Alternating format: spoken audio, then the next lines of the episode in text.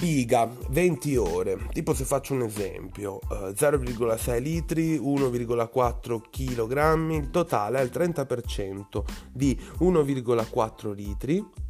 quindi il totale è uno virgola quattro litri, e uh, due virgola cinque chilogrammi. Ah no, questo, quello era il trenta per cento, questo invece è il restante dell'impasto. Il sale eh, ne metto cento grammi, l'olio ne metto cento, il lievito va all'uno per cento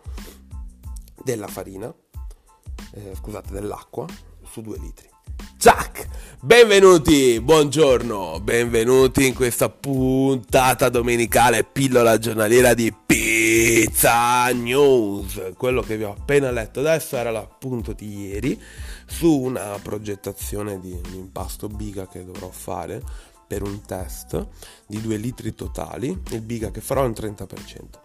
e il biga lo voglio provare a venti ore. Ho provato dieci ore, non male, ma voglio provarlo a venti ore. Ho scritto nella tabella degli orari, diciamo cerchiato, se lo facessi alle ventidue, alle diciassette del giorno dopo, sono esattamente uno, due, tre, quattro, cinque, sei, sette, otto, nove, dieci, undici, dodici, tredici, quattordici, quindici, sedici, diciassette, diciotto, diciannove ore. Ecco, quindi non venti, va bene, siamo lì poi. E chiudo, e quando si chiude tutto, eh, qua ho scritto va tenuto in frigo eh, per dopo mezz'oretta per vederne reazione, quindi io da come cresce, perché a volte ho notato che un biga ha il difetto, se soprattutto è imponente come biga, quindi intanto non superare mai il quaranta per cento, però ho visto che stando anche sul quaranta per cento, anche stando un po' meno, tende a gonfiarsi, proprio a diventare un pallone, proprio una pallinotta, e e non va bene proprio perché eh, fai fatica anche a stenderlo, quindi va bene usare la farina forte perché sei obbligato, con una lunga maturazione, con un impasto anche che proprio ha bisogno di essere tenace, va bene usarla forte, ma occhio a non esagerare, soprattutto se nel biga si abbina molto, molte volte il cereale. Infatti fare una biga con un quaranta per cento totale di farina macinata pietra ed integrale, Eh, maturato nel totale di quarantotto ore, mh, fate una pizza veramente veramente di, di alta classe, insomma, di tutto rispetto. E, mh, e niente, quindi leggendo un po' di appunti vengo comunque a scoprire che c'è sempre da imparare, perché mh, alla fine poi ogni pizzeria ha un suo, diciamo, forno, anche bene o male girano quelli, però c'è chi tiene, vuole una, una costanza diversa di temperatura, tipo in questa pizzeria che dovrò fare consulenza, comunque oltre i trecentoventi gradi eh, il forno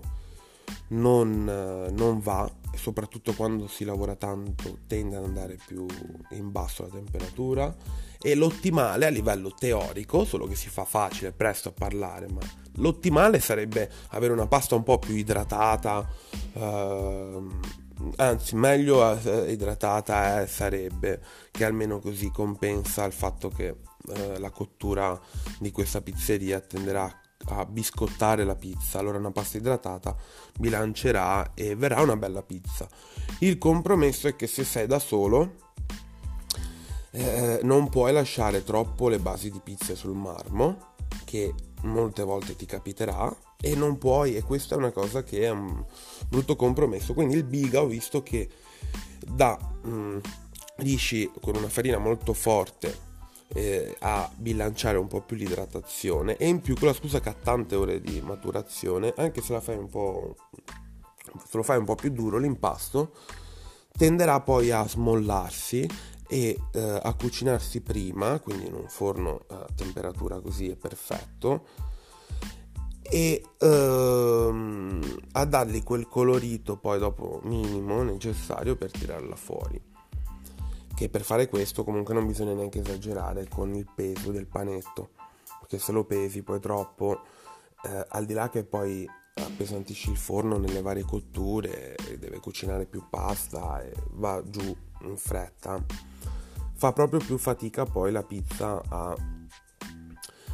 eh, a cucinarsi, quindi eh, tenderà, più tempo sta dentro il forno più si biscotterà. e quindi alleggeriamo, diciamo, non superiamo i duecentoventi grammi di pasta, a meno che non facciamo proprio il,